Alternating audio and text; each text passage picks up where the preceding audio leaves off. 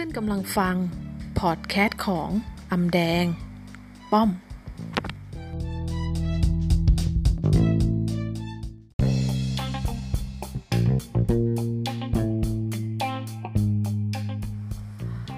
ถ้าเกิดนั่งสมาธิแล้วจิตยังไม่สงบ พอดีป้อมได้มีโอกาสได้ฟังไลฟ์เมื่อเช้านี้นะคะ ของอพระอาจารย์สมภพ โชติปัญโยนะคะ เป็นธรรมะของคนรุ่นใหม่นะคะ ก็พอดีท่านพูดเรื่องนี้พอดีเกี่ยวกับเรื่องของการแก้คนคิดเก่ง ก็คือท่านให้เราทำแบบนี้นะคะ คือมันจะมีความคิด แล้วก็ตัวที่เราไปอ่านความคิด ป้อมยกยก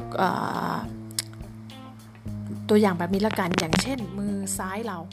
ก็คือเป็นสิ่งที่จิตคิด นะคะ คิดทุกเรื่องคิดทุกเรื่องราวต่างๆ คิดหลายเรื่อง คือฝั่งซ้ายคือมือซ้ายเป็นเรื่องของสิ่งที่จิตคิดนะคะ ฝั่งขวาก็คือตัวที่เราใช้อ่านมัน ก็คืออ่านตัวของความคิดที่อยู่ของของมือด้านซ้ายนะคะ คือความคิดเนี่ย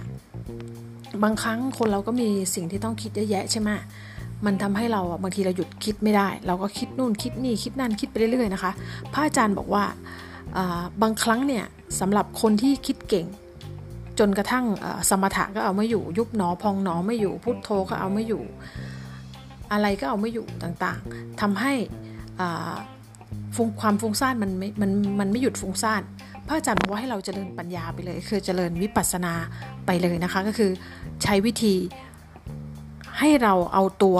ที่เราเรียกว่าเราอ่านมันอะ ก็คือตัวผู้รู้นี่แหละ ไปอ่านความคิดที่มันคิดอยู่ฝั่งมือซ้ายเราเนี่ยที่ต่างว่าฝั่งซ้ายคือความคิดฝั่งขวาคือตัวที่อ่านความคิด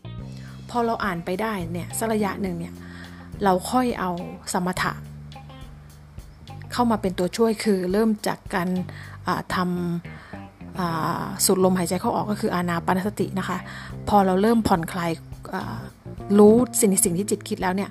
ลมหายใจเข้าออกปุ๊บเราก็เริ่มวางสติไว้ที่บริเวณหน้าผากหรือบริเวณกระหม่อมเรานะคะ พระอาจารย์บอกว่ามันจะเกิดสภาวะที่เงียบเงียบสงบมากๆ จนเราเห็นการเกิดดับของความคิดของเราเอง ภาษาบาลีเรียกว่า อุปาทะถีติทังคะนะคะ อุปาทะถีติทังคะ คือเป็นเหมือนการสวดมันตราชนิดหนึ่ง หมายความว่า การเกิดขึ้นตั้งอยู่ดับไปของสิ่งต่างๆ ก็คือจิตตัวที่เราไปรู้นี่แหละนะคะ จะเกิดสภาวะนี้ขึ้น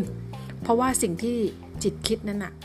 ภาษาอีสานคือ มึงคิดกูว่าได้คิดอย่างเงี้ยนะคะ ก็คือให้จิตมันคิดไปเลย แต่ว่าเรามีตัวหนึ่งตัวรู้ของเราเนี่ยคือ เราไปอ่านความคิดเราได้ มันจะแยกออกเป็นเซกเมนต์ก็คือเป็นป้องป้องป้องป้องป้องป้องออกมา นะคะ เพื่อนๆลองดูนะคะสำหรับคนที่ยังมีความคิดที่ฟุ้งซ่านไปต่อไม่ได้ เราเอาปัญญามานำสมถะ ก็ลองดูวิธีนี้นะคะ คิดว่าเป็นประโยชน์มากๆค่ะสำหรับพอดแคสต์ชุดนี้นะคะสำหรับวันนี้ก็สวัสดีค่ะ